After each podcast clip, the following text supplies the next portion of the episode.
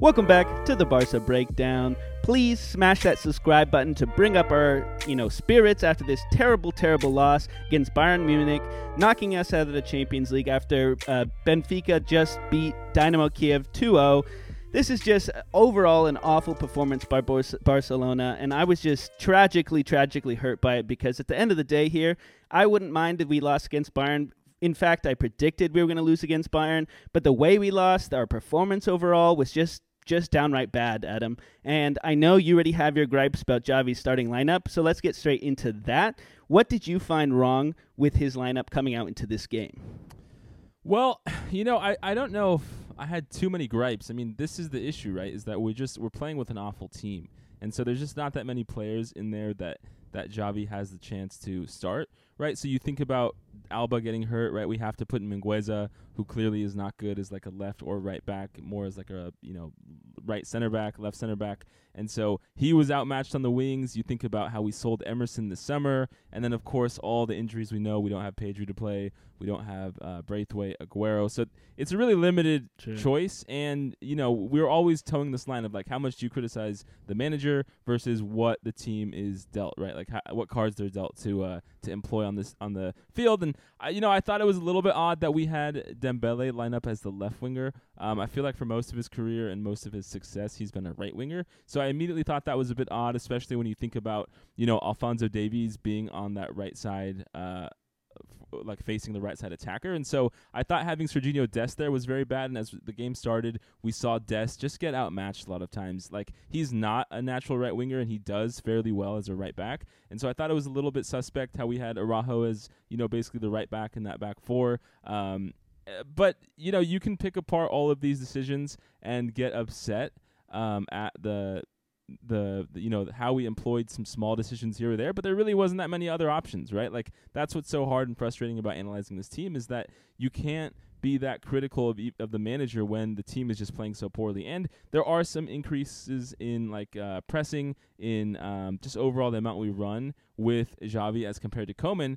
But then you just come and compare that to Bayern Munich just an incredible side, just so much better than us that it's really not fair for us to compete. I mean, they beat us 3-0 at home and away in the Champions League this season, and you just see their players. And Thomas Muller came out and he had a quote I thought that summarized it well. Muller said, "I think Barca can't cope with the intensity. Technically, they have it all. They are great players tactically and technically, but they can't cope with the intensity in top football." And that's just so true and something we've been saying for so many years. And you know, as we've started to use more youthful players, right? Like if you go back to Anfield or you go back to um, Roma, you you could see that in those second legs when the when the opposing team, either Roma or Liverpool, were really pressing us hard and really challenging us, a lot of our players crumbled. And there was a question of, well, sure. okay, how much of it is their physicality and intensity and training versus how much of it is like a mental fortitude issue where, you know, after we had the the losses to PSG 4-0, like, you know, that was like 5 years ago now, then we lost to um Juve in the Champions League, and then we lost to Roma. Yeah, there was a question of like how much of these players just got hit in the mouth and then they're afraid to go at it,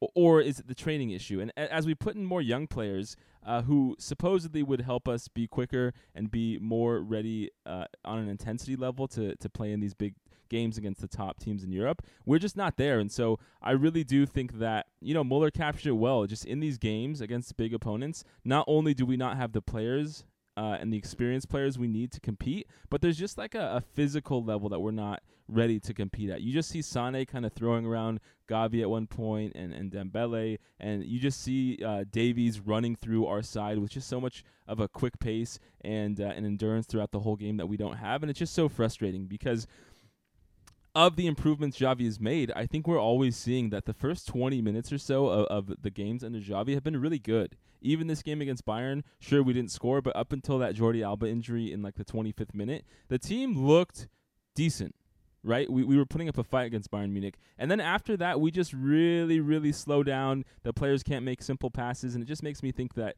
we're, we're just lacking something on the training side and, the, and like the, the physicality side to compete. And it's, um, it's tough because the game changes. And I do worry sometimes that the more, you know, the, the players in the mold of Xavi and Iniesta – if they were playing today, would have a harder and harder time against just these these monsters that you see out there for Bayern Munich and Mhm. Liverpool and these other teams. And so it's really it's going to be on the team to train players better, like physically, a- as well as you know that we might have to start looking for a, a little bit of a different profile. I think Gavi is a good player who is you know he's he's well built and he has some of that that core strength and and that um just overall muscle on his body that can that can withstand some of this onslaught, but overall, you just see our players get run over, and uh, it was just it was an awful game. Use Yeah, I was not happy watching this game, and you bring up some good points, right? Like our team cannot, uh, we cannot face the brute force that comes off this Bayern team, right? A lot of these times, you know, uh, Busquets was getting hit around a few times, and he falls to the floor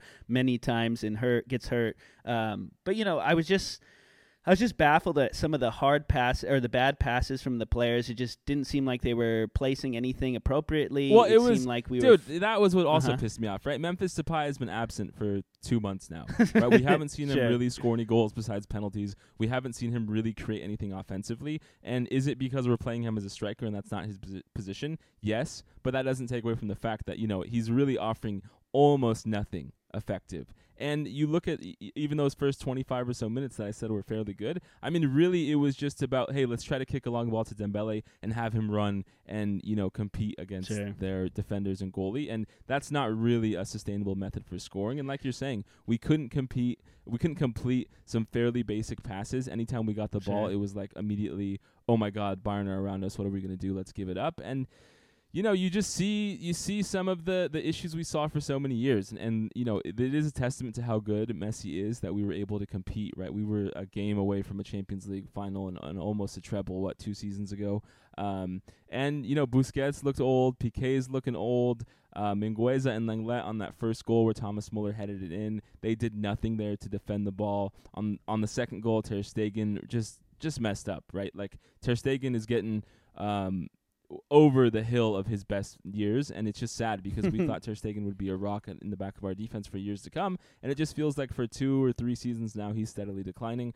Uh, you know, the list of good positives from this game are are so small compared to the negatives, and it's hard because you don't want to be too negative. Uh, but you know, the reality is we're going to the Europa League, right? I would troll Arsenal fans of my friends for so long because if they're going to the Europa League, you know, and and to have it come home to Barca is really treacherous. Um, i even winning the Europa League, right? Sevilla's in it. West Ham are in it. West Ham are a really good team in England. Like I don't think it's a- at all uh, a lock that will make the semifinals or finals of the Europa League. And so, Sure. you know, the team really is going to have to to focus and try and get top four in La Liga. That's our only chance back in the Champions League. And if we don't, it's going to be really hard to attract some players in the next few off seasons. But overall, dude, like I, all those are great points. But overall, we just can't score. Yeah. I'm watching this team time and time again. Dembele skyrocketing a shot right in front. Uh, nothing, no attempts, no shots on goal. Nothing creative. Nothing opening up space. That Alphonso Davies goal, he was wide open. Late challenge on him. Uh, just was able to place it with great power and uh, a little drop on the ball and just you know he had the time and the space to do that. None of our players are doing that. We get in front of the box we're play- passing it around no open space nobody's making runs.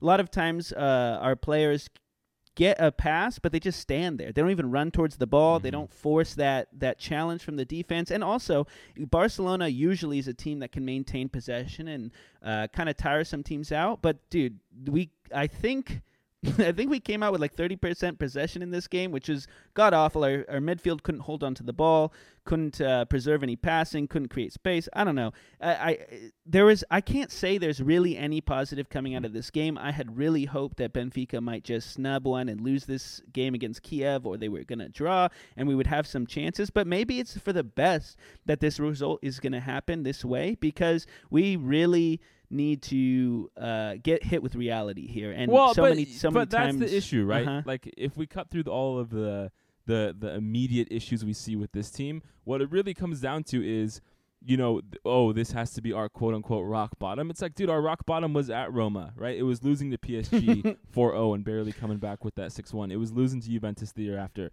was losing at Anfield. It was losing to Bayern Munich 8-2 uh, in that you know Champions League uh, during the COVID season. But there's And- one huge difference. Well, no, but the, we the don't have Messi. is, though, the, the really the thing here is Uh-huh. that the Bartomeu screwed our club, And the issues that we've seen, like none of this stuff, if you go back to us after Anfield and you say, hey, is our issue that our players aren't physical enough, that our old guard isn't challenged anymore, and they're just kind of walking through these games, and that when we come against opposition who might be better than us, we can never seem to win as the underdog? We would have said, yes, that's true. And, you know, three, four years on, that's still the same case. And so uh, it, it's Sure. it gets a little bit tiresome because Bartomeu dug us into this hole that we can't seem to get out of, but none of the issues we're facing are like that hard for us to believe because we've known these issues for so long. And so i- in a sense like we should have already hit this rock bottom in the last few years and, and there's just no club uh, that's a top level club like us right? Bayern munich uh, man city you know chelsea uh,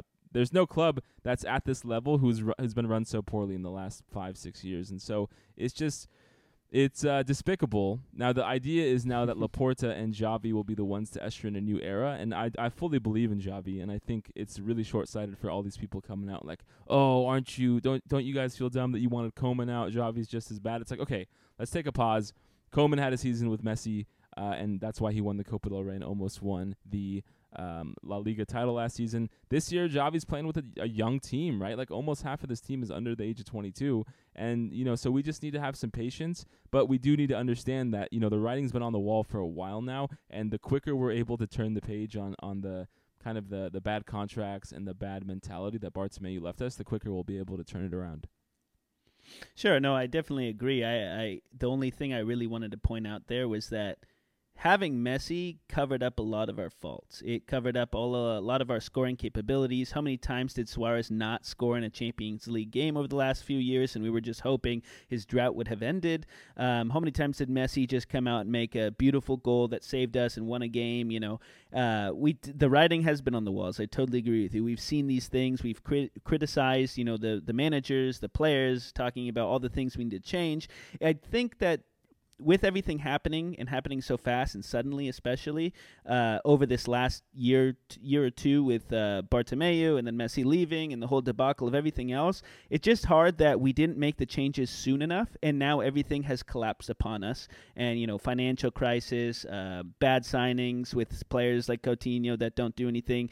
I mean, even in the case of Dembele, who was injured for like two seasons essentially, um, it's just a really hard time when everything crumbles at one time. And um, oh man, it's just it's just really hard to. I think the hardest part of the, about this whole thing is the frustration of watching our team just utterly just do poorly. In Yeah, like I mean this, the the, the upside though is that we'll weed out a lot of those fans, right? I mean, I know social media is not the place to to be as a sports fan when things are going bad, but you know, hopefully we'll weed Sure. out the fans who don't really care about the club, who are just Messi fans or or who aren't, you know, um really bought into to to our ideals and, and what the club means and that's you know the Barca breakdown we're gonna still be here wh- whether we're winning or losing um and we've hit rock bottom, like you said. And so now I think people will have more patience with Xavi, right? Like if you get kicked out of the Champions League and half of those games are under Koeman, you you of course cannot put the Champions League under Xavi. And so now he has like uh, you know half a season, a little bit more to really work with the team. And you know if we lose against Osasuna this weekend. I don't think people are going to be that shocked, right? We, we've kind of written off this season, which I hope is liberating for some of our young players. Because in a in a, a well functioning team that had planned for the future, even as good as Nico and Gavi are, they would be bench players right now, right? Learning and you know Sure. coming in for some seventy plus minute uh, entrances against you know different La Liga teams. But right now they have to start because that's where we're at with our depth and with our squad. And so hopefully with the the weight of the you know legacy of Barca kind of off their shoulders because people have you know written the season off as a as a rebuild season and probably next year too. This might let them breathe and, and, and develop a playing style and learn with Xavi, and this will be really you know a, a, a chance for Xavi to kind of start from zero. Right, Koeman never had that chance Yeah. because he had Messi and because he was just not a good coach. Xavi has this chance, and so this is where we can see, you know, whether or not the club can really rebuild from the ashes under a coach who will be here for hopefully more than you know Lucho or Valverde or Setien or Koeman were. Sure, no, totally, and I think uh, Xavi said that said it nicely. You know, he wants the players, especially the young players, to enjoy football, and like you're saying, it'll give them a chance that this pressure kind of is relieved. You know, they're not there's not so much expectations now. We're knocked out of the Champions League. We're seventh on the table. We're not scoring goals. I hope they can just truly enjoy the game and develop into you know wonderful players as the season goes on and the following season. Um, but you know, I this is a hard game to talk about. A lot of emotion. It's it's not um, the most pleasing to the eye, but you know, with that, guys, I hope you enjoyed this video, and please smash that subscribe button because we're gonna have more content coming out, especially after this Osasuna yes, game we can all coming do our on therapy Sunday. sessions together. Thank you guys. Bye-bye. Thanks, guys.